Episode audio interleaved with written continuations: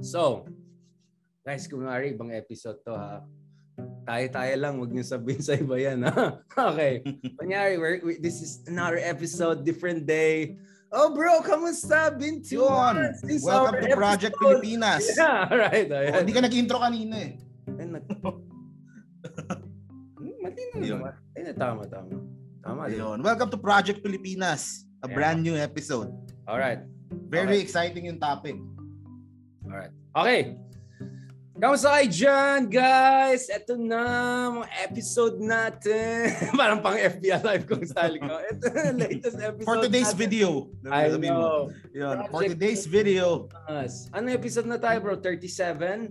Oh, mga ganun. Oh, mga ganon. Malapit na tayo mag-40, bro. Matanda na tayo. Ha, ha, ayan na. Nagpaparinig na yung mga hindi pa kasal na magka-40 na. Okay, bro. So, last episode natin, which was a long time ago, right? Nung nakapula pa tayo, uh, ang pinag-usapan natin is, bakit nanalo yung mga pula at natalo yung rosas at saka mga, ano, mga azuri. So ngayon, ang pag-usapan naman natin is, bakit yung iba na kahit natalo yung kandidato nila, pwede pa rin sila ma-certify as vlogger sa Malacanang habang yung iba wala ng future. Dahil sa Unity. Dahil sa Ay, bro. So, ito ah, itong big issue nowadays ah. Daming, it, it's a very controversial issue. So obviously, first of all, I knew that Trixie was in the, you know, in the contention for the press secretary. Uh, from very well-informed contacts. Noon pa lang. But I didn't say anything in public about it because I I I was told that they were still considering other options, including let's call it more traditional journalists, whatever, etc. But eventually, Marcos went, it seems, with his first instinct, which was work with blogger slash I don't know, lawyer, whatever. Um, so Podcaster.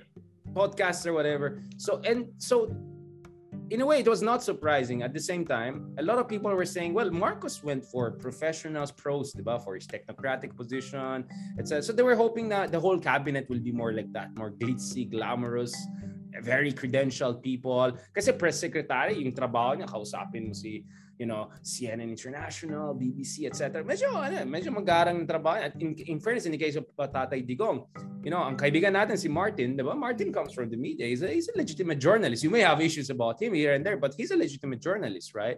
Um, so in this case, many people are saying why. And then it's not only that, but it's also the fact that now nag, nagsisimula na yung accreditation ng bloggers. But what made many people worried, especially in the journalistic community, people close to my heart, people I've been working with, is yung isang yung crop, yung first major press conference ni Bongbong Marcos, right? I think he said many good things. Uh, hindi ko alam dun sa Solgen solvent na yan, but generally I think the press con was good. But the issue was yung mga tao nandun, halos wala from the mainstream or established media. Parang alam ko lang yung Tatlo lang. ko si Ivan Mayrina yata nandun. Uh, and then tapos Net and then 25. essentially it's those alternative media let's just call it that way and all right um so ikaw Marco so I, I gave you already kind of a window into how a traditional uh, or oriented person uh, including a aspiring vlogger like me right looks at this issue but ikaw as a traditional blogger as a legit blogger anong intindi mo? Like, first of all, did you expect that Marcos will go for a blogger to be his press secretary? And then what do you think about the first press con and then also this accreditation issue? Can you tell me something about that first before we go into the debate, which is blogger versus journalist, B and J? Yeah. Um, actually, ano, gulat din ako. Nagulat din ako na si Secretary Trixie yung pinili. Nung Mhm. kampanya, she wasn't very vocal. Hindi siya yung hindi siya yung katulad ng ibang mga ah, social media na talagang attack-attack for Marcos. Ah, pero ah, I, I I've known her for a few years na. Alam alam mo ba Richard, nag-ano ako, nag ah, nag-broadcast din ako sa radio for about two months sa DWIZ.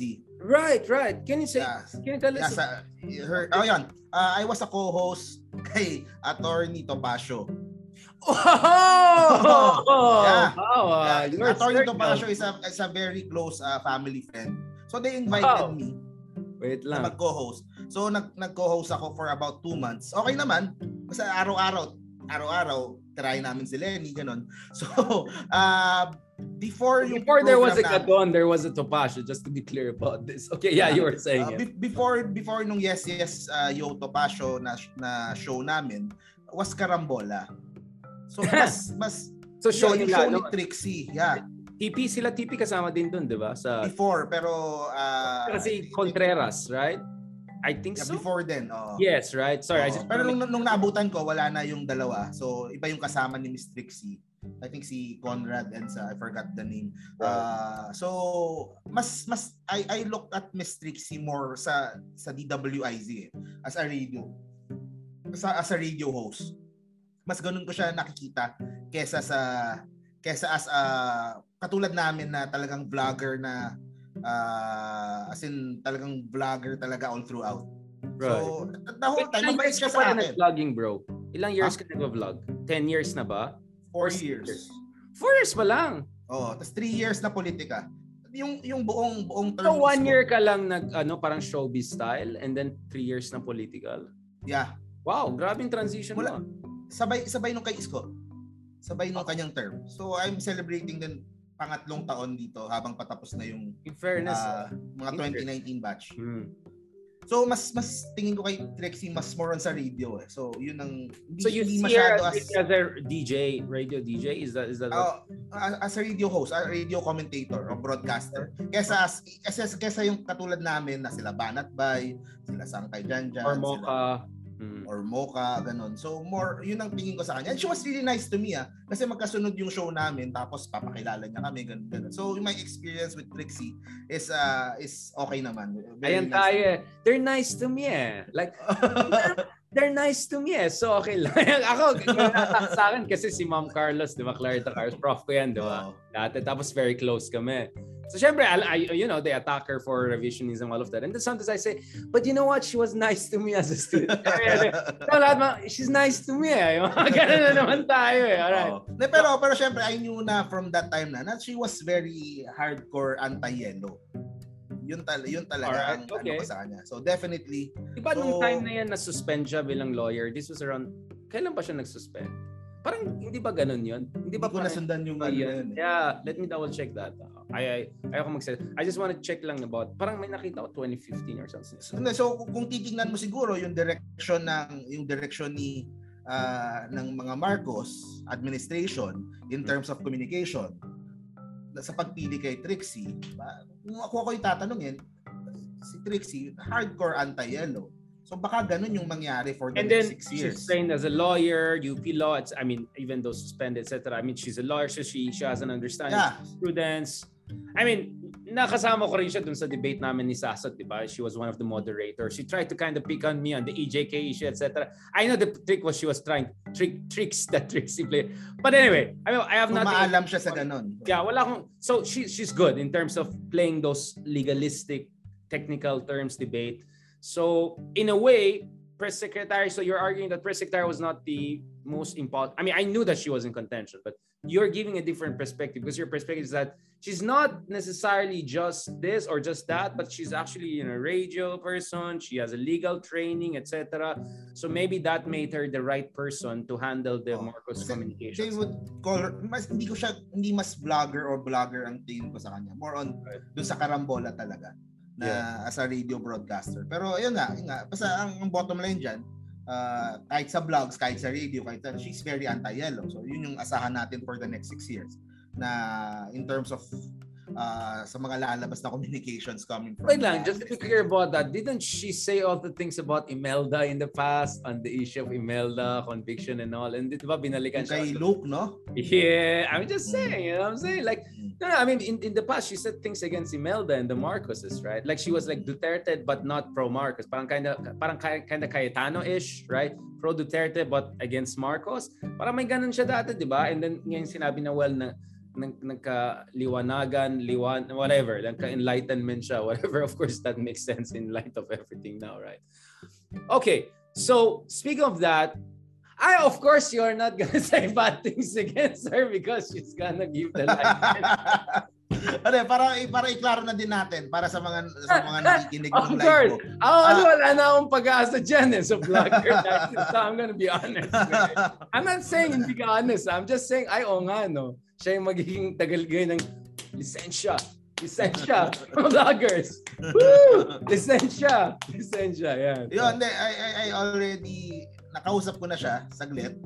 Uh, I Oh, told her na gusto kong gusto kong magpa-credit doon sa Malacanang. Yung sa yung sa yung sa sina, kasi the thing is, hindi pa siya approve eh.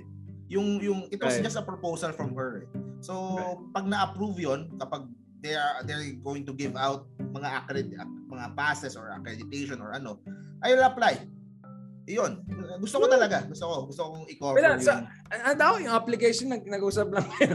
Uy, bigyan mo naman ako ng ganun eh. Yung process na accreditation? Hindi, wala pa kasi hindi pa hindi pa hindi pa nga siya approved. It, it was just a proposal eh. Na, tal- talagang sumabog kasi nga nagkaroon na ng debate between uh, journalists versus uh, vloggers or bloggers Right. na parang uh, vloggers are not journalists na ngayon pumuputok yung uh, bulusan, nasa na yung mga vloggers, ba't wala doon? So parang biglang sumabog na yung ganong issue. Pero Right. sa totoo lang, wala pang uh, hindi pa nag hindi pa approve. Hindi pa nagsisimula yung accreditation. Pero more or less I, I have an idea na din kung sino yung sa mga pro BBM yung mabibigyan ng accreditation. Yung mga malalaki sa kanila. Yeah, given na yan, di ba? We know, we know the gang, right? We know the gang. Wow, that would be, yung isang parang ka- Kim Jong-un ba yan? Sino yan? Yung isa na feel ko makuha niya. Oh, anyway, di ako mag di na ako magbardagula. Nangawa, nangawa ka na. Oh, Ayoko na magbardagula. Okay, so now let's go to the debate. All right, now let's go to the debate. So, what do you think about this journalist questioning the qualifications or lack thereof of bloggers to cover something as consequential, as sensitive, as high stakes as presidential briefings? Uh, anong take mo dyan? Do you think it's just being elitist, being just bitter? Ampalaya lang ba ito? Ampalaya monologues? What's going on? I'm tell me honestly. For a Oh, moment, forget that you're gonna, you have to apply with Trixie for your license. Can you tell me honestly, anong tingin mo dito sa mga sinasabi ng mga journalists or mga journalists, profess, professors Oh, of journalism, professors. academic, academic people. So people, you know, people like more like me who have their hands in both cookie jars, right? Yeah. Kasi, kasi minsan may nakaka-argue din ako about that, yung mga ayaw sa ganyan. So ang parati kong tanong sa kanila, siguro balik ko din sa iyo Richard, yung tanong, ah, kung sakali ba na si Lenny yung nanalo, tapos Lenny would allow vloggers uh, would give accreditation to uh, pro Lenny vloggers sa Malacanang, okay ba sa inyo or hindi? And marami sa kanila ayaw pa rin talaga. Parang parang ah, ayaw nila na ayaw nilang mahaluan yung mga journalist na nasa Malacanang with vloggers. Pero sa akin, In support si Lenny, ayaw nila sumama even pro Lenny vloggers. even pro Lenny, even kunyari si Lenny yung nanalo, tapos ah, ganit, mangya, ganit, ah, same thing yung mangyari. Parang ayaw din nila. Eh, ah, sa your, your case vlog? parang ganun din?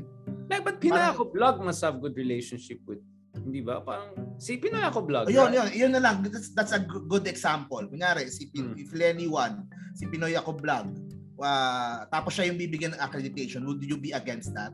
Hmm. Or meron mar- maraming kakamping sa ang sinasabi na ayaw din talaga nila. eh. so, walang daw. Masyadong purist sila na ano eh. Ah, so purist they're, they have na, no, hindi sila hipokrito. They're purist.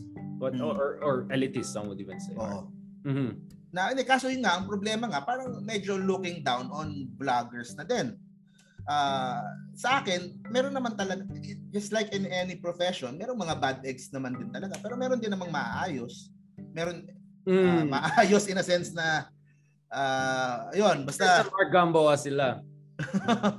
pero pero yun eh. Pero, pero kasi kasi ano eh, pero naiintindihan ko naman yung argument. Kasi na, nasa amin sa vlogging walang ah, walang code of ethics, right. walang ah, parang yung Walang hard- editorial processes. editorial Walang process, training. how to handle communication. from- accountability, wala hindi hindi kasing bigat nung sa ano. Pero pero kasi we're a young ano eh.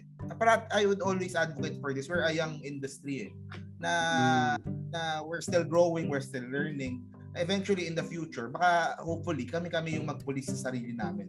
Uh, eventually, ganun. And Right. sa akin, sa akin with or without accreditation, they will cover Malacanang naman. They would 'di ba? Parang it's just ang ang ang pinag-uusapan lang yung nandoon mismo eh.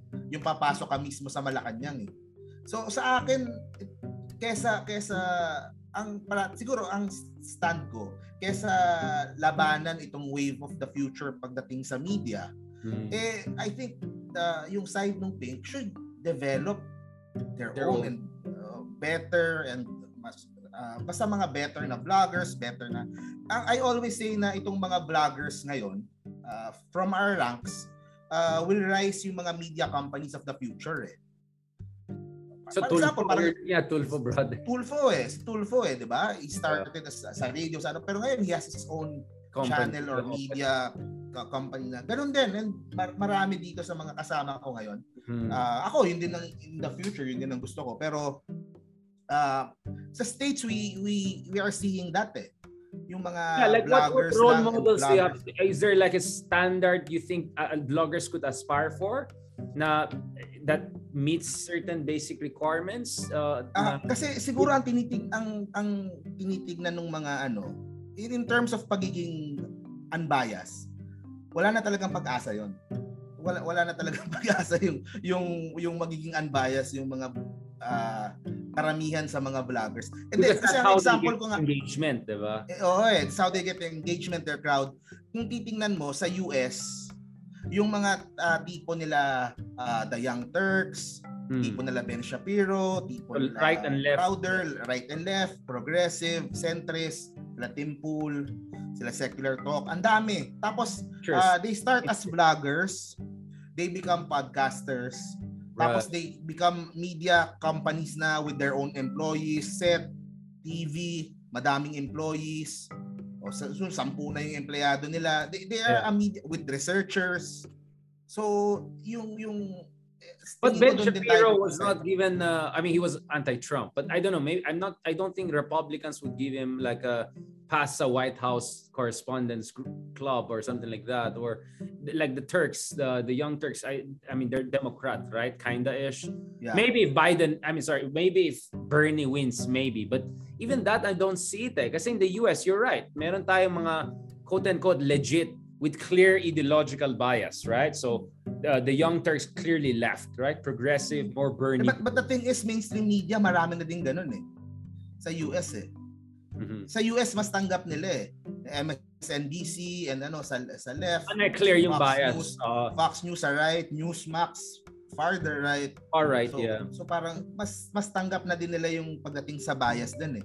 Sa atin hindi pa eh. Nagsisimula pa lang ma, ma, ma-accept ng mga tao Pero, yung ganun. Okay, now let me challenge you on that. I think you have made your point, and I, I see your point definitely, and I really want you to make that point. But there are a number of issues being raised here. First of all, it's not bloggers per se, but the kind of bloggers that have been operating around, you know, those who made it right in these elections, right?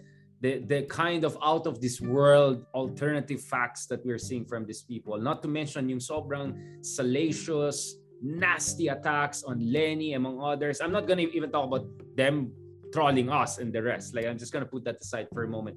So it's that, no. And then in the issue of bias, like bias is like okay, for instance, I have a bias for uh, let's say political freedom. So obviously I'm not gonna support dictatorship, right? So you can call me bias for freedom, but I don't see anything wrong with that. But there's another bias which is like, parang binayaran tong gagong to. ah. Parang, you know what I'm saying? Like, purong pro this candidate, anti another candidate. Again, I'm not trying to insult anyone, but it really looks like they're just attack dogs for certain candidates. They're not really there to examine the debates or even try, even pretend to. Like, there's no pretension. Uh, so one is the slipperiness by which they handle facts. The second is they look like more attack dogs than reporters or people who really transmit the issues. Because I'll be honest, Mark, I am a columnist, right? So a lot of journalists do not consider columnists as journalists. But I think technically columnists are also journalists, right? So I'm a columnist for Philippine Daily Inquirer. I write for around the world. But still, a lot, of journalists, the purist one, look at me as an analyst or a professor, right? That's what they call me. They call me respectfully. They'll call you professor, although oh, technically I'm associate professor, but still we're considered professor. So yung mga gusto ma-question ng credential ka, I'm sorry, associate professor is still professor. But anyway, um, and the others will say you're an analyst, so you're allowed to do that to opi- to opi- to have opinionated takes. Takes kami reporters hindi. We just have to report what happened without our own getting in parang you don't step into your report. While columnists can do that right? You can say about how i feel how i think blah blah blah. So uh, even i as a columnist and so i am not considered as a journalist by some of the other journalists because they say my work is too opinionated. It's commentariat.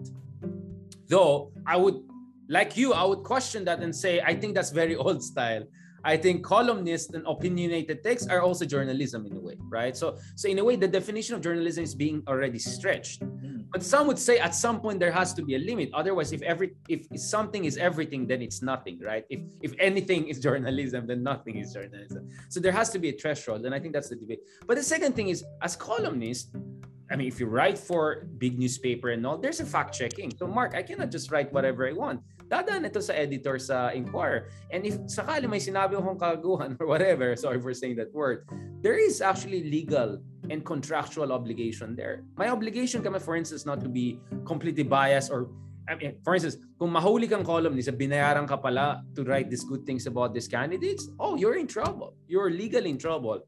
So I don't think any of that applies to our blogger friends. So even as someone who's not considered as a journalist by other journalists, I would say that maybe bloggers are a little bit step too far if you look at it. And and when I'm in my vlogger mode, I'm consciously in my vlogger mode. So I'm here really for enjoyment, entertainment, etc. I see the value, but I'm not gonna pretend that I'm doing it like a classic journalist style. Although of course I wear too many hats. So that's that's I think that's is also the. Yeah, it's a very good point naman talaga. Siguro mali din yung mali din naman yung try na parang i-equate yung mga vloggers doon sa sa journalist na. Syempre iba yung training, iba yung sistema, iba yung ano. Uh, pero yun nga, like I said nga, yung yung industry namin, yung ano namin is very new eh. Yung siguro let's be specific eh. News vlogging eh.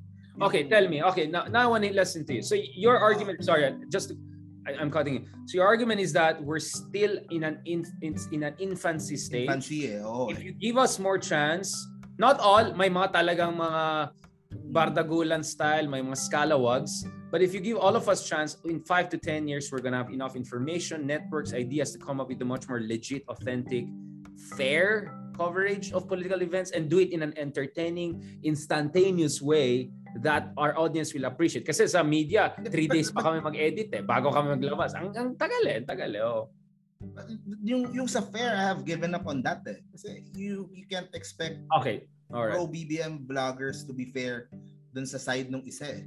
Sa akin, sa akin kaya nga ang point ko, uh, the vloggers are there eh. Kahit makapasok sila sa Malacanang or hindi, kukunin lang nila yung line, mag-a-analyze sila, mag-aano sila.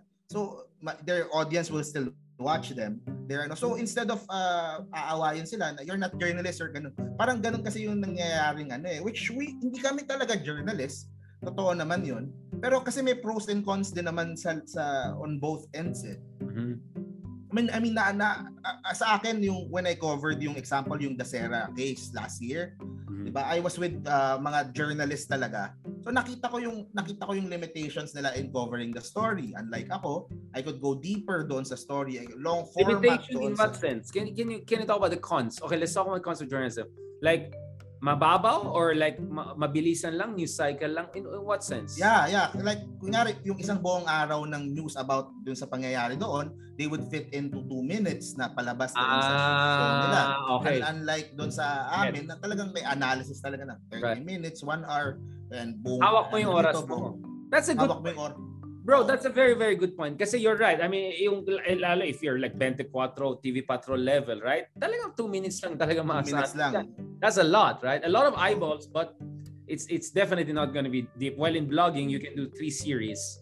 And you Saka iba-ibang klase kasi. Like, kaya ako binigay yung example ng Dasera case kasi that is uh, investigative journalism. Kasi iba-ibang klase din naman ng ng ng journal ng journalism meron tayo eh. Pagdating sa investigative journalism, nandoon yung difference na coverage nung mainstream yeah. media sa coverage ko. Pagdating naman sa sa journalism covering politics, yeah. Diba? Medyo ibang issue din yan kasi yung yung bias, yung ano, that's different from handling kunyari a, a criminal case na facts are facts na 'di ba kung ano yung nangyari ano kung ano yung ebidensya kung yun yung susundin natin unlike sa pag sa pag sa political na medyo may halo na ng ng ng uh, ng bias mo or ng yeah. emotion and yeah. so yun yung yun yung isa pang isa pang magandang i-define eh.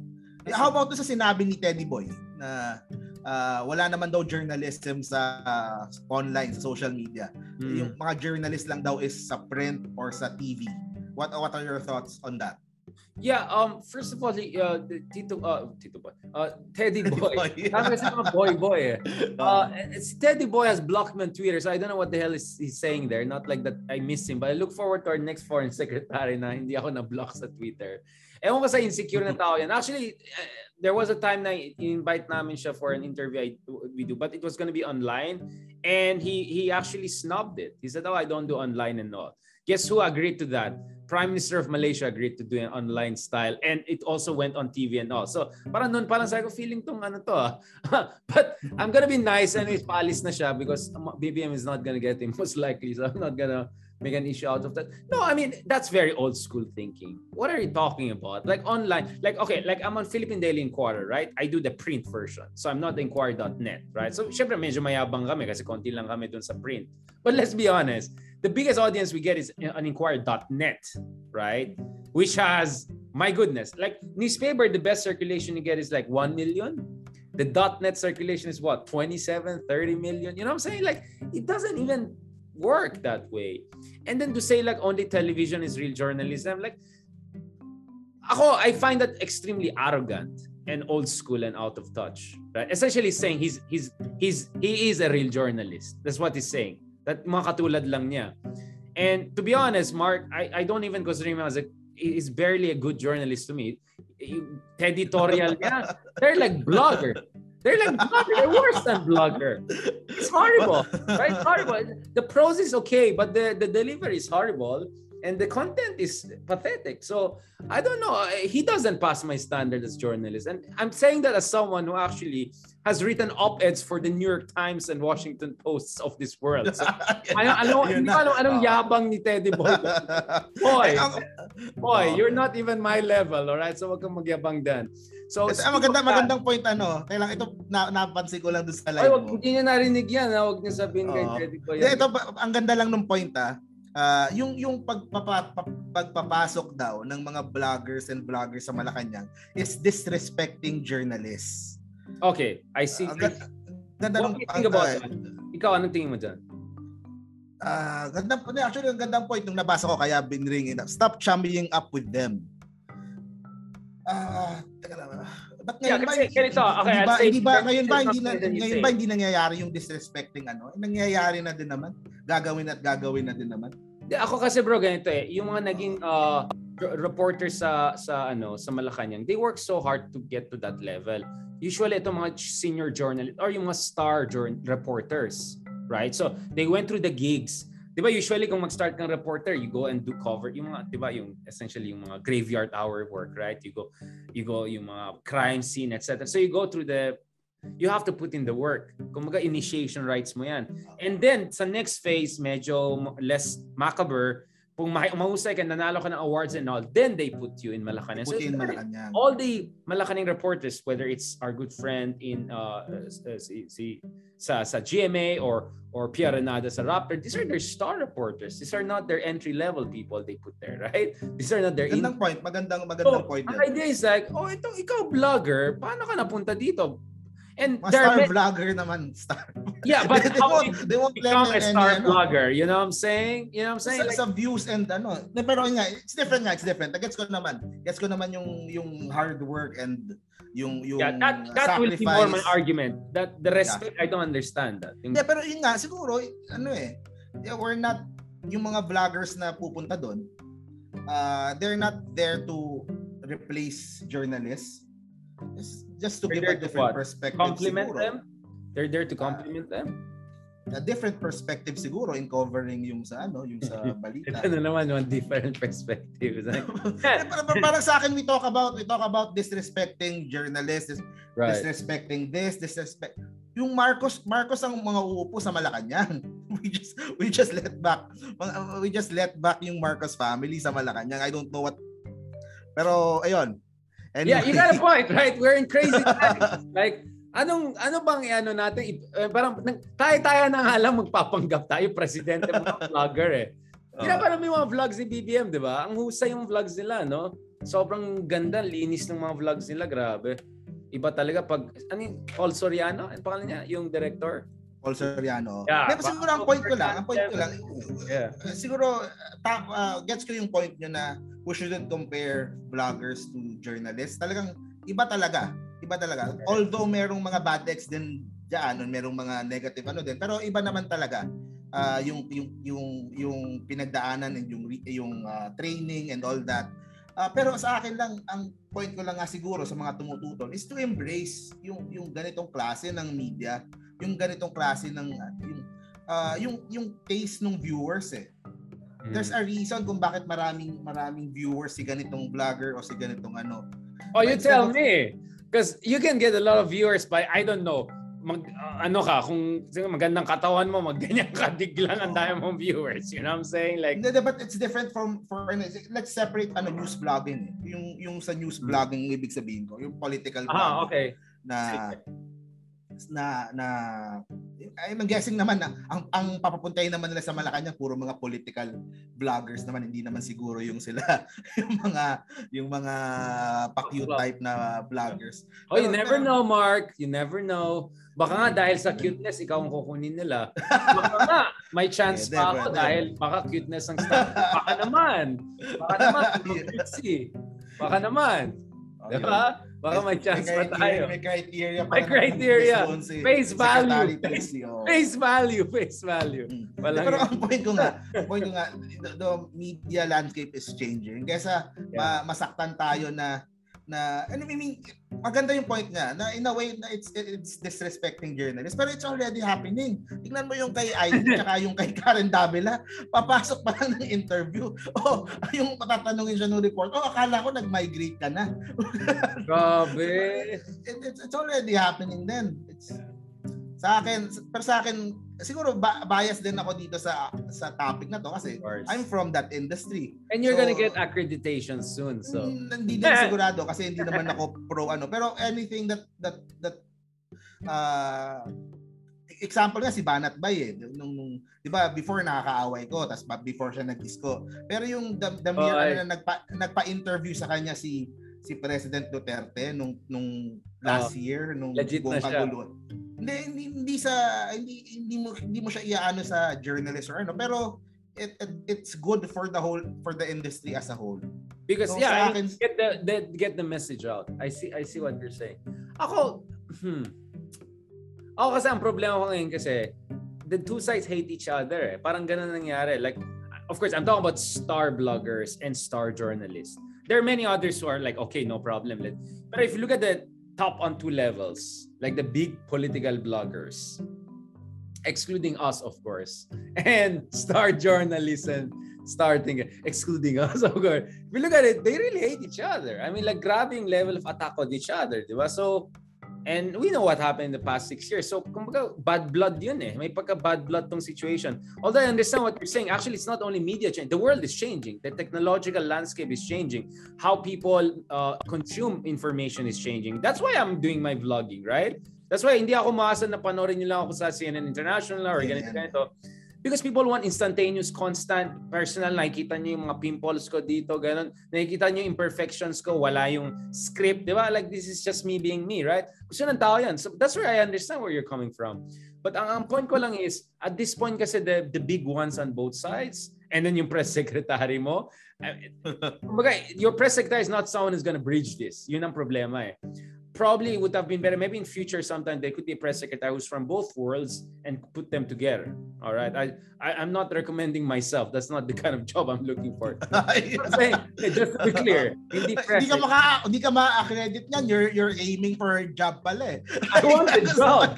You'll be press I, secretary. I, I want your I want your job. You know, na na na na. I want a different cabinet. Sa, sa akin, gets ko din naman yung nag, magkaaway na, pero wag, wag kasing personalin. I mean, sa akin, sa akin yun din naman ang point ko pagdating dito sa politika. Na separate, ako I always separate yung trabaho ko with yung mm. sa personal na ano, si Banat ba yung nag-away kami last year pero nung, nung mag kami okay naman kasi trabaho yun eh yung pag-aaway namin online yeah, diba? it's a different thing kung pe-personalin ka na talaga kung diba kung pero ba, grabe kasi ginagawa nila. I'm, I'm not gonna even talk about myself. Yung, yung ba, inattack yung anak. Yung alam mo yung ganun, bastusan na talaga bro eh. Bastusan, bastusan talaga. De, pero yun, yun gets ko din naman na uh, there, there has to be a way for us to eh, na, na ma-police yung, yung bridge it. uh, sa aming mga vloggers na. Pero we are under din naman nung same law sa libel, cyber libel. So lahat naman din dyan. ano yeah. Maybe I will uh, endorse you as assistant secretary for PC or, or undersecretary. Then maybe you can do that. You'll be the liaison and you have Ay, talo kami. Kung nanalo sana kami. you never know. Ah, by the way, speaking of which, akala ko si Isko baka p- pwede bigyan ng cabinet yan. Hindi kaya walang ch- walang chance si Wala akong naririnig. Wala akong naririnig. after one year like Oo. mm.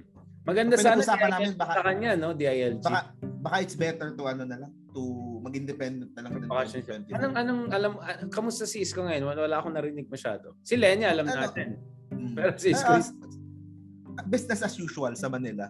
So ina inaayos na lang yung turnover dun sa susunod na, right, na right. vice mayor na. So magaling ako dun kanina, okay naman. All right. Do we have an ending? I mean, I'm sure tuloy-tuloy itong episodes na to, lalong-lalo na if magsimula na yung giyera. Kung mga pre-war, ano lang to, briefing lang to, di ba? Once may accreditation ito, siguro na. last last point ko lang din ah. Sige, Mark. Uh, the Uy, more pansinin na niyo ako. Pag, pag, pansin mo ako pag may accreditation ka, huwag ka nang mayabang. Mamaya, labas mo pa yung card. Sorry, I have no time. I have to be in Malacanang. Eh. Mga. The more the more this becomes a hot button issue, hot Yeah. topic, the more the more yung side nila bongbong will will shove it sa muka ng mga pinks, shove it sa muka ng mga tutol. Ah, wala tayong magagawa eh. It's their choice na din eh. Go Kung with the mag- gusto flow. nila magpapasok ng vloggers, kung gusto nila magano. Yung, yung mga vloggers, they, they were instrumentals dun sa panalo ni Bongbong eh. So, diba? You're right. Some You're right. people may, uh, di ba, some people really hate ideas. Ako, I'm, I'm a little bit warmer dun sa idea. Pero it's going to happen. Eh. So, ang gagawin natin? So, ang, ang point ko nga, uh, develop vloggers on your side. Yun yung mensahe ko sa kanila. Mean- Uh, we see that now. Kristan, si. Nico David, si uh, yung Christian Isguera, they're starting. Ah, na. sa bagay. Oo nga, no? Mga kakamping, meron din sila mga ano nila, di ba? Mga stars nila ngayon. You're right. Yeah, This recent guy, na lang. Kristan, parang crypto guy yata yan, ah. Yeah, uh, yeah. Din na ako naging eh. political vlogger. Okay yan, ah. Hindi, Nakita. Nag-start siya motivational eh. Pero Yeah. kasi, kasi motivational pero kasi the moment you do a Lenny video, merong ma- uh, tas sumipa yung na. views. Yeah. May market ka na eh. May malaking market talaga eh. Mara, mara- marami ang kakampings eh. Wala lang talagang product sa YouTube. Walang video sa YouTube. Hoy, bro, troll ka ng mga followers ko. Sabi niya, and then na naman tayo, walang magagawa edition para ka daw tatay digong. Ay, wala tayong no, magagawa no, dyan. no, no, no. No, no, di what you're saying is- You have to work with the emerging information and uh, ecosystem that you cannot deny it. Yeah. uh, sa akin, whether we like it or not, yung noise nila is going to be there. So, Uh, make a larger noise. ba? right. So in short, Kasi, kung kakamping ka, supportahan mo sila Christian Esquera, sila yeah. Okay, sorry. I by the way, uh, to Chris, I, I Christian, I, did, I didn't mean to say your partisan. I'm just saying that uh, your uh, liberal democratic points of view is obviously more amenable to the kakampings than the others. Just to be clear, I'm not trying to tag some of our friends because Christian is is a legitimate journalist. Now, uh, that Christian guy may be different yan kasi talagang mukhang vlogger yung tao He niya. started, eh, he, he started talaga Lenny eh. So, Yeah, exactly. Yun. So Si Nico David is also another friend. Ayun. I, I didn't know about it. Please tell. I mean, because of you, I'm getting to know these people. I, I, alam, obviously, wala akong time, di ba? Like, I'm just producing. Wala akong time. So, dahil sa'yo, I got to know Banat pa. I got to know Sangkay Janjan, Maharlika. You know, now expert na ako. I go around the world. you know, back in the day, there was Janjan and Maharlika. And then, nagkakamos sila. Na, sino yung mga ganun? Tapos mag-shake. Oh shoot, may tal- talagang ganun. At ang galing ni Haydarian talaga. He's a social media expert. Hindi niya alam. Kay Mark Gambol ang galing Eh, si Kristen is getting a lot of views ha. Ang laki, ang taas ng views niya sa channel niya. Sa YouTube. Ah, kaya, no? Oo, kaya kaya ang, ang point ang point ko sa mga kakampigs na everyone watching here, malaki yung market. Right. Alam mo si Kristan if he continues gu- gumawa siya ng one video per day, pwede siyang kumita sa YouTube ng at least ah, six digits. Ay, ay, wag na. Wag na Diba? tayo mag-usap ng pera. Mahirap na ngayon. Hindi, I mean, I mean, I mean, I mean, know, I know. Like, it's gonna be a whole career. No, no, no, no, no, it's that uh, that's my way of encouraging ah, na na from kesa, kesa awayin niyo yung yung mga vloggers na ano na, na hindi niyo din naman maano, nandun pa rin naman yung mga channel nila. Make make your own na din. So, Yeah. at least at least uh, that's uh, that's how I ano eh I view din yung 'di ba yung Fox News and MSNBC right. at least meron equal on all sides right. watch everything then you decide Diba? So, so, Mark, since ikaw yung expert, anong advice mo sa akin? Kawawa naman ako. I criticize naman all camps. Di ba? daming kakamping galit sa akin kasi may mga kinuha na ako. Kinakancel na nga ako. Buti ang dami akong mga kameta kaya sinusupport nila ako. Pero I get your point. Yeah. In short, there's the market. You can build your niche if they have their commissars, so that's really the term, commissar, di ba? Ito yung mga propaganda chiefs, make your own commissar, di ba? Ah. Cold War, di ba? Cold War to eh. It's lucrative eh. Soviet Union. Buti sana kung ano eh, hindi eh. That's what you're saying. Yeah. Hindi, sa, yung sa'yo, sa akin naman din, ito for message ko din for kakampings, uh, si, hindi ko din, yun hindi ko din masyadong magets eh, na how many of them would attack you. Kasi I would rather have them exert yung kanilang effort dun sa mga talagang nandoon talaga sa camp na yon instead right. of instead of 'di ba yeah, kasi par- ganda ng sinasabi bro I like it can you say this again yeah so rather than attacking the other side support your own bloggers or yung mga mas malapit sa isip mo? They, yeah, they don't have to support you kung if they don't right. believe everything lahat ng sinasabi. Pero yung mag, mag sila ng effort to attack you pa, they could use that effort right. to attack yung iba talaga na who's really damaging Lenny, who's really right. tinatawag si Lenny na madam or or, or lugaw or bobo yeah. ganon. Len, so, Len. So mas yeah, mas mas mag-exert ng effort sa doon instead of instead of yung mga uh, people who are already uh, medyo in the same ano as you in the same the same uh, uh, wavelength as you medyo right. medyo iba lang ng konti. So, in short, ng, support your echo chamber parang ganun. oh, grow, grow. I-monetize yung echo chamber mo, i-monetize. Yeah, yeah. Well, Practical lang. Imagine if yung YouTube naging parang Twitter Diba? Oh, yeah. Ang hirap, di ba? Alam mo, kumita lang Twitterize sa YouTube. Twitter, mayaman na ako ngayon eh. Alam Twitter, grabe yung... Sa Twitter, no? ko 28 million, 30 million, pero ang kita ko zero. Hmm. Kaya sana si Elon Musk, tulungan mo kami mga... I-monetize yung Twitter, no? Nga, no? Wala Hindi, babayaran kayo Dogecoin. Zero. Uh, babayaran. Wala. Bayaran ko pa yung internet ko and bayaran, babayaran kayo ng crypto sa Twitter. Walang yan. Oo, sana. Dodge, Dogecoin ba yan? Dogecoin. Okay, bro, ah, ito, may, kasi dahil may live ako dito, may mga tanong pala dito. Sabi pala ng isa, si David pala, kinakancel din daw ng mga kakamping ke. Si David ba yung sinasabi mo? Totoo ba yan? Sinong David? Eh, magtanong kayo guys. Kung may tanong kayo kay ano, Mark is tanong niya sa akin. Nakikita mo naman, di ba Mark? Doon sa hmm. comments. Ayan doon, may, may silver pala tong live natin eh. Tingnan mo yung mga comments. May mga magandang comments. So marami. Support Echo Chamber yet yet go out once in a while. Yeah. Kasi entertaining din naman talaga eh. Tama yung point nun. Ah, sabi ni Ria Cruz, di ba? Oh, tama yung point ni Ria.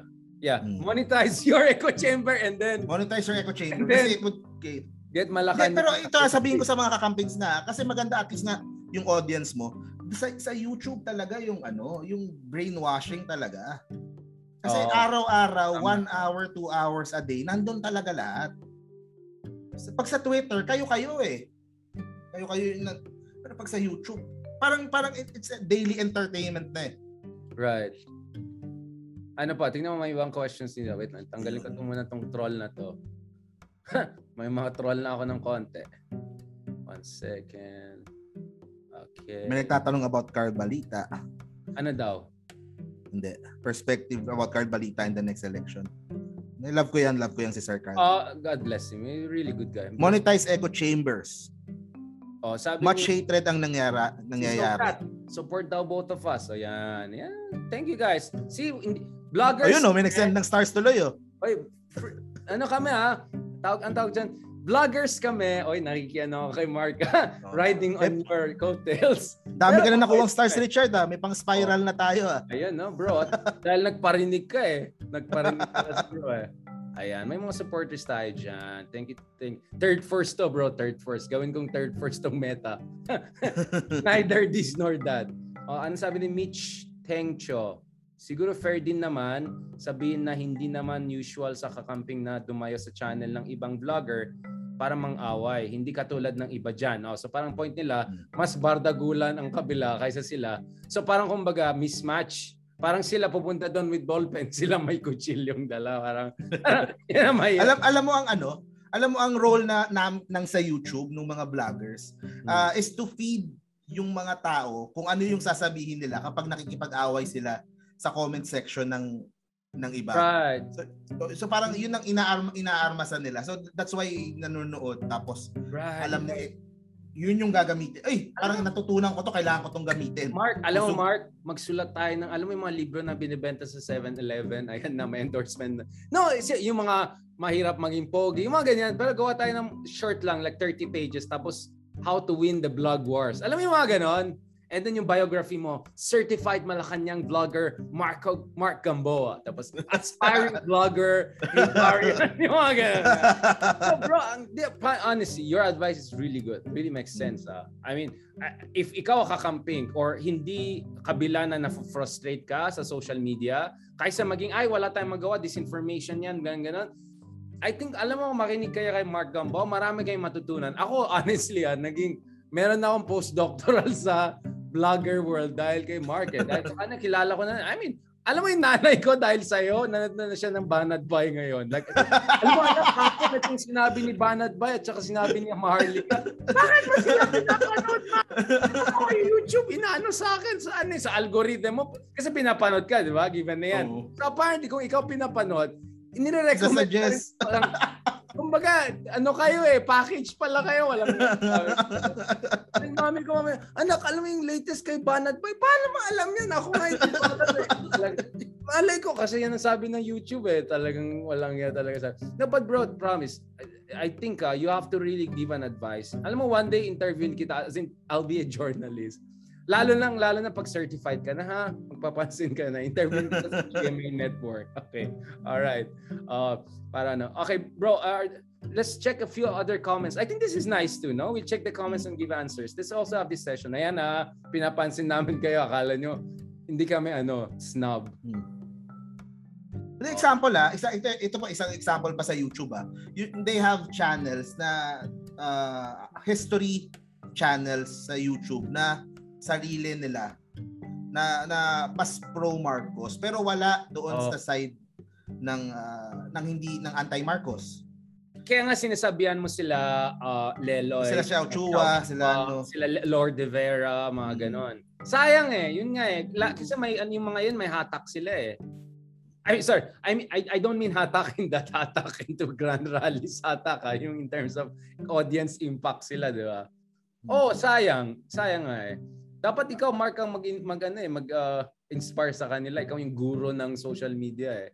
I am like How, maganda yung tanong, how about the accountability for vloggers? Oo nga, sige sa, ikaw nga sagot. Kasi, oh. Hindi kasi ano eh, kasi kailangan mong i-ano eh. Mer merong merong linya eh between something libelous and free uh-huh. speech eh. So as kasi long as iba interpretation eh. Oh, it's as long as it's not illegal eh. Merong well, ibang channel Elon talaga Musk, na Elon Musk na, ang sagot mo. Ah. That's very Elon Musk answer. Oh, may merong ibang channel na libelous right. talaga. Lalo na yung mga hindi kita yung muka. Yun ako tutol eh, yung mga channel na hindi Tama. kita yung muka. Kasi mas matapang sila eh. So walang nagkakaso, walang nagdedemanda. Right. Si si Kiko Pangilinan nagkaso ng dalawang channel because uh, may sinabi about Sharon, naging personal na. Yung dalawang yeah, channel dapat ganun, nila-libel yung mga walang yang Yun. Oh, so, so, may, may, Bro, kunin ko lang yung charger ko. Marami palang tanong. Ah. By the way, may sinabi si Jessica Tejada, vloggers continue to raise public awareness. Oh, so positive sa kanya yung role ng vloggers eh. Uh, so good luck pala doon sa book natin. hey, yung project natin, bro. Ah. Sulat oh, natin. Alam mo ako ako ano eh sa book natin. Hindi ako, ako sa akin. Balik lang, kunin ko yung charger ko. Ne, go lang, go lang. Nakikinig ako. Oh, sige. Go, go. Nakikinig ako. Kunin ko na. ang, ang, ang point ko, ah, uh, nawala tuloy yung ano ko. may white cha- may YT channel po sana si Prof. Xiao Chua and Lord. 'Di ba? Yun yung oh, superstar eh. Sana. May may may, may YT si Xiao pero lumang episode nung ano eh. Oh, yung, yung, yung nire-re-upload lang niya eh. Nakita ko eh. I mean, may TikTok si Xiao, pwede naman niyang ilagay yun. Supporters, so not too bad. But oh. sayang, he has to build on that. Kaya Xiao ha, Prof. Xiao. Ayan, marami Follow Mighty Magulang. Si Mighty Magulang ba sa TikTok o sa YouTube na din siya? Hindi ko alam bro. Sorry, I'm not I've heard Hindi, yung, hindi, tinanong ko dito sa Ikaw, mas alam mo, audience. ano ba yung ginagawa ni Mighty Magulang? Prof ba yan? Ano ba yan? Oo, yata. eh. No. Mamaya na yung mga saba, ganun. Medyo komplikado na to. Uh, guys, uh, may- question sa topic natin. Ang topic po natin is bloggers and journalists. Ano po yung tingin niyo? Where we where can we draw the line between journalism and blogging? Eh, the line must be clear, right? De, saan? Sa Malacanang? Na- Kasi pag nasa nasa field kami, pag magko-cover kami ng ano, pareho lang naman kami, mas maganda lang gamit nila. At saka meron Magko-cover yung kami IT, ng event, ganun. magko-cover. Mm. Oo. Diba? Draw the line sa. Hindi, yun pala, yun pala yung point ko na kalimutan ko. Ah, sa a- ako ah, unlike dun sa mga ibang kasama ko doon sa na nagba-vlog, ah, very important sa akin yung role ng main, ng mainstream media. Mhm. Kahit ako, doon ako kumukuha ng news ko. Kasi na-verify na na-check na. Oo. sila yung Diba? primary source talaga. Oo. 'Di ba? Pag pag pwede kong ga- ga- gamitin na parang primary source tapos iba. So so ah pwedeng merong pwede siyang complementary or mag Right, yeah, yeah. siya eh. So there is a way whereby bloggers can complement by filling the gaps because they're more flexible, they're more instantaneous, right? In, so kumbaga the dahil dahil nga I mean in a way it's like lawyers versus journalists, right? Like journalists can report the case without making sure it meets the threshold of uh, let's say you know beyond reasonable doubt, right? While in law for something to be decided as guilty or not, dapat ang taas threshold of evidence, right? Like for instance, journalistic evidence is much lower than legal evidence sometimes. Or in academic, for instance, what you can pull off in a column, you cannot pull off in an academic journal article. It goes to to, to peer reviews, etc. You get what I'm saying? So in a way, you can say blogger are also within the same pyramid, right? But at the same time, their advantage is that parang they're, they, they could be at the bottom of the pyramid in terms of the level of threshold of strictness. But at the same time, they can have the most reach or instantaneous reach because more flexible din sila. So it's like flexibility versus rigidity, right? Parang it's it's more like that, no? The, the line is blurring na nga talaga. The line Yeah, is the line is blurring blurring. na din nga talaga eh. Yeah, you got a point. Yeah, you got a point. Pero ang, ang tanong ng nga is ano, ah. ang, ang tanong is what anong gagawin natin eh? What, what will you do about dun sa Nandiyan na sila eh. Nandiyan na sila eh. Ito bro, si uh, si Acumen, sinasabi niya, why not yung vlogging isali sa curriculum? Kumaga, may vlogging courses na sa high school, ganon. Yan, yan dapat. Content creation. Pwede. Bakit na, bakit hindi? Ah, maganda, magandang ano 'yun. Ah, Magandang- genealogist pala daw si Mighty Magulang, sabi ni Mitch Canoy. Ah, okay. So, in a way, he's into history to kasi genealogy yan, di ba? So, so okay 'yun. So kailangan nyo, kailangan ng mga ah, mighty magulang, mga mga types ni mighty magulang. And then people who are ah, people who will amplify yung ano niya, yung yung message niya or yung research niya or yung ano niya. Oh, biglang ang dami nang gusto mag-vlogger na. Yung mga followers ko mag-vlogger na lang daw sila dahil sa'yo. Masaya kasi. Mas masaya masaya kasi. Mas masaya. Mm. Lalo kung monetized ka. Ayan tayo eh. I think- Lalo kung nagsisend kayo ng the joke lang. Oh. Sana nga may YT clips na ang team ni Ayan yung Philippine history. Yung si Xiao Chua talagang the guys there. Shout shout out kay Xiao Chua. Oo. Oo. Sa, sa ngayon, sa ngayon ang hirap na kasi kasi dominated na nung nung current nung ah, incoming administration ng YouTube eh. The biggest vloggers dun sa amin, mga vloggers nila.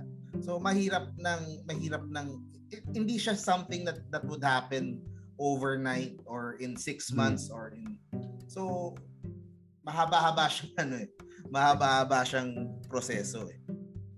So ang sabi so ano pala minimum 20,000 dapat ang followers, sabi? Sa accreditation, Oo, something like that. tingin ko bibigyan lang nila yung mga lagpas 100 siguro. Oo, yung medyo big time na no. Oo. Meron bang numbers? Alam mo, nag-maximum like 50, how much? 40? Hindi naman Ano? siguro, pwede so too many eh. Hindi nakasya doon sa conference room, di ba? yung bibigyan ng accreditation. Hindi pa nga hindi pa nga sure na, hindi pa nga na ano eh. Hindi pa siya na-approve talaga eh. Parang idea pa lang, proposal pa lang. Mm. Eh nagalit, nagalit yung yung ah, opposition side. O di itutuloy nila yeah. kasi nagalit eh. Bro, okay, ito. Speaking of that, ah, I know this is gonna sound almost mean, but some people are saying, ang problema kasi sa vloggers is, ang pake lang talaga nila is level of engagement kasi na-monetize nila yan. Unlike journalist, may assignment ka na, you do your assignment, right? Sahod mo is the same, eh, right? It, I mean, gets mo, like an engagement can change your your kita by factor of 10. A journalist, if he does it well, baka ma-award ka, baka ma-promote ka after 3 years. But it's not very clear, di ba? So, so in that sense, the incentive system for bloggers, especially mga kumikita na malaki, is to just go for sensationalization or even fake news for that matter. What do you say about those people? I, that line of uh, argument, sorry. Na meron naman talaga sa sa mainstream media, 'di ba, meron ding meron ding level ng sens- sensationalism na. Pero syempre, sure, meron. Yeah, of course. Yeah, yeah. I mean, you're right. sa mga vloggers. But nonetheless, may, may minimum standards, di ba? Like, hindi mo pwedeng ibardagulan yan. Baka ma-cancel ka na and all. Hindi ka pwedeng ma-cancel sa media. Talagang tapos ng career mo. Unlike vloggers, hindi mo ma-cancel ang vloggers kasi may capture audience na yan eh. Right? Pero it, it, it comes down to anong anong gagawin eh. Nandiyan yeah. na yan eh. Pwede tayong mag-complain, pwede tayo pipigilan lang sila sa Malacanang para it, it, it won't be ano eh kung ano yung kung ano as, as long as may YouTube may Facebook gagawa at gagawa yung content. Like ikaw bro, okay. Ng... Ikaw, bilang isang huwarang na vlogger lang. no, I mean, I, I'm okay with you. I'm, the reason I work with you is because uh, I don't fear that you're crazy and you bring me down, right? Like, kasi kung nag-fake news ka, napapapahiya din ako. So ako, I am, I'm very proud to say I work with Mark even though maybe we don't necessarily support the same uh, way of thinking 100%. But it's because I know you respect some basic standards. But nonetheless, of course, Mark, minsan nakikita kong umabot ng million ng views mo, isang ganun. Like, how do you make sure na hindi ka madadala dun sa views gravity na meron kang due diligence na gagawin. Kasi I think the key word here is due diligence eh. Na kasi minsan ginagawa ng iba, binabastos nilang katotohanan. Eh maraming biktima ng martial law. Pero dahil malaking kita yun nila, babastusin nila yung mga biktima ng martial That's wrong, di ba? Like ikaw bro, like how do you balance that? Because obviously you want to be successful. You have a lot of followers. Ilan ka na sa YouTube? 300,000 ka na? 200 pa lang. So, oh, but still, I mean, that's a lot, right? And I saw some of your stuff do million and lalo yung with celebrity politician, mga Vico Soto type. Like, how do you make sure hindi ka lang puro Marites style at, uh, you know, you, you do more legit stuff and not. Obviously, like the ones you do with me, it's not for money. It's really for your mind and soul. So I see that. I appreciate that. Can you tell us tell us more about that? So today, ah, mga kameta, ayun na, may pa na yung audience natin. Talagang nasa limelight si ano eh. I'm guided din by ano eh. Ito I follow... favorite vlogger ko eh. Kaya yan, go. I, I follow views din eh. So so guilty din naman ako doon sa yes, sir, kung saan yung yeah. So mas mas priority ko yung yung content that would bring me views. Right. Pero but what keeps you from not doing too crazy stuff para lang just to get new uh, views? Siguro ano, I, I can only speak you don't for do myself pero then? I mean if you did that, I'll call you out. I mean you're not doing revisionism in fairness to you, right? You don't do that. I haven't seen you doing yung mga kabastusan na ginagawa ng iba, di ba? Why? Siguro I mean, yung, yung personal ano ko lang eh. Yung personal convictions. Personal beliefs ko lang, personal convictions ko lang. Pero yun nga, nagigets ko naman yung iba na you can't say the same for the other vloggers na yung iba mas mas loose yung yung morals or mas mas would do more for ano. Pero pero ang punto ko ba ang, ang daming naniniwala eh. Right. So so so yun ang yun ang And, and over, I could have had so much more support as if na DDS or BPM ako, di ba? I would have been their prince, right? But I'm not because I have my own, you know, set of my standards ako, di ba? So that's my internal check. Not to mention, patay ako dun sa mga, mga ibang tao, right? Like ikaw, uh, is there like peer pressure on you? Uh, like yung parents mo or I don't know, people others to, keep you on in line in terms of morals, direction, etc. Like like proud ba yung parents mo sa'yo in a way that helps you to keep a certain standard? Paano yan? Hindi naman. Hindi naman, wala namang nakikialam sa Mm-hmm. Wala naman nakikialam sa ano ko sa sa what I vlog or what I yung style ko sa ano or yung where I stand o saan ako naniniwala na ano.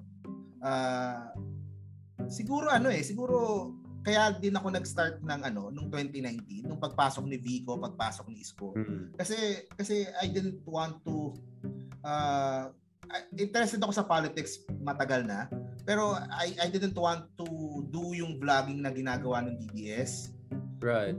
Ayoko din namang uh, uh, yung doon sa side naman ng uh, yellow Mhm. At that Because- time, 2019, yung, yung Ocho Derecho, na I didn't like the way naman they were responding sa attacks ng DDS. So, Like so uh, mo? Like what was the issue? um, no, uh, how they, ano, kasi, uh, paano nga ba? What was your Hindi concern? nila, hindi nila nasasagot ng maayos eh. Hindi Mm. nila nasasagot ng, they would go, they would just Dismissive, call them?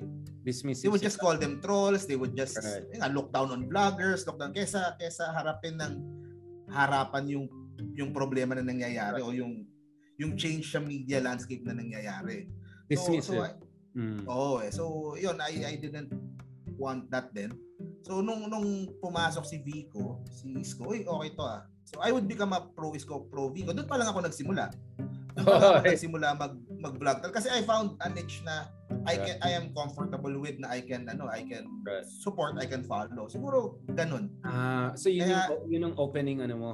o kasi nakikita ko na syempre at that time yung mga DDS 2018 2019 ang laki ng views eh ang laki kinikita nito Yeah. Kaso hindi ko siya maano eh, hindi ko siya ma uh, I have to live then with the with the words that I say. So, Right, right. para sa akin 'yun. Kaso nga gets ko naman sa iba na mas mas ano sila, mas loose one sila. thing, bro. Uh, I mean, we have done many episodes, hours long, with academic friends, right? Professors, experts, and all. And I could see you're genuinely interested, even if pagod na pagod ka and all. So, you have this natural intellectual bent also to you, right? And it's not only because you're like your parents are doctors or you're from Ateneo. I mean, it's just from you, right? Not to mention yung moral, spiritual upbringing. That's why I'm very comfortable with you, and I'm very happy, and I'm very, uh, I I feel very privileged to also get advice from you. You're my vlogger sensei and soon to be certified sensei. Credited. Very proud of Oy, biglang curious na yung mga tao sa sino bang kausap mo? Pa- Pakita mo yung mukha niya. Ganun na yung iba, di ba? si Mark Gamboa, paki-check niya yan. Oh, yung mga, yung mga, hindi, mga late dito sa class natin, paki-check si Mark Gamboa. Please follow him. Models of Manila, right? On YouTube? Mm. Models And of Manila also- sa YouTube. Models of Manila on YouTube. So, Oh, wag na yun sa Facebook. Even if ayaw niya kay. Isko, meron naman siyang Vico. So don't worry, balance na siya, di ba? Uh, ayaw niya kay Banat Bay, may Hey Darian naman siya. So he covers both bases. Oh, ma- mahusay to eh, mahusay to eh. Tumatambay Okay. sa City Hall to. Ayan. sa, sa akin ano eh, sa akin, hindi, siguro I, I am against din sa ano eh. I'm against din yung sa parang la- labeling lang or or sticking inside lang your own cha- chamber. Pigeonhole. Yeah. I'm more on on on sa pragmatic ano na more on getting things done kaysa maubos yung oras ko nakikipag-away dito o ano or ano. So I'll, I'll just look for ways na to push yung sarili kong agenda or yung sarili kong mga gustong ah, ma- ma-achieve. Kasi meron din ako mga sarili kong advocacies nandun sa channel ko. So Yes, more please, on guys, ganun eh. Yes, please guys, So- please follow him. Ayan, marami ka ng mga new followers and supporters and fans Ayun. dito. ah. Maganda pala yung ginawa natin live. ah. Thank you guys so much. I didn't I I I, I was not sure if this will work. So, thank you na nakikinig kayo sa akin. Ah, alam ko medyo low tech. Don't worry, folks, you're gonna have oh, nakita na I'm talking to different cameras. Don't worry, folks, you'll have the clean edited version of it. Hindi naman yung edited na fake. I mean, in a sense na maayos yung pagkagawa. We'll release this para makuha niyo naman, makita niyo naman ating models of Manila, my vlogger guru, Mark Gamboa, the man behind Models of Manila. Mabuting tao po yan. Uh, mabait yan. So please follow him and support him and and continue also to watch and and support yung aming podcast na Project Pilipinas. Project Pilipinas, Marcos the second edition na ngayon ang i-cover namin. My goodness, kami naman cover yan. So please, if ayaw niyo yung mga biased vloggers na ganun-ganun, gusto niyo medyo diverse points of view, dahil kami naman ni Mark, we don't come exactly from the same camp, although minsan isang, sa isang city hall kami nagtatambay. Nag ha, ayan tayo, ikaw ha, talaga Mark. Ipapamak mo ako ha. Matak ko, di mo na kasi sinama. Ayan. Actually, yung bahay ko malapit kila Lenny, yung VP office. And soon, Sarah without H, if if hindi siya maghanap ng sariling palasyo or something. All right, thank you so much, bro. Thank you so much. I think that was that was solid. That was really good.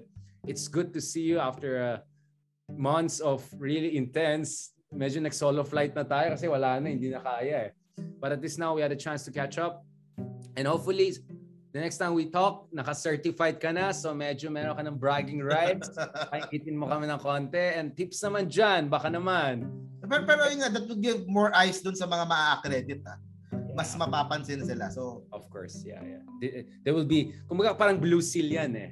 Certified Malacanang vlogger. oo, Ayan. so they would they would receive more more eyes and more criticism and Oo. ano. So, eh, double-edged sword din siya. Yeah. Scrutiny, you mean scrutiny. They'll, they'll face more scrutiny. That's a good point. That's a very good point. Maraming salamat, bro. Thank you so much to our supporters and followers following us live in different platforms, YouTube, Facebook, among others, and of course also on Spotify and Apple. Please follow us. Please like us. Mukhang mas marami ng like yata si Christian Esguerra sa Spotify. Hindi yan pwede sa akin. Just- Dapat ako pa rin. Ang hindi. Joke. dapat yung podcast namin pa rin ng maraming ano ha. So please, follow us, support us so that ma maituloy namin yan. Kahit so, sorry na Mark, wala kang kikitain masyado dito sa ginawa natin. But this is good for your heart and soul. And do not forget yung book project natin, ha, yung bebenta natin sa 7-Eleven. How to yeah. how to be a Malacanang blogger. All right, mga ganon. All right? Maraming salamat. God bless. Salamat. Thank you very much. Thank you guys. Thank you. Wait lang Mark. Naka-on pa rin tong mga to, magchichismis sila.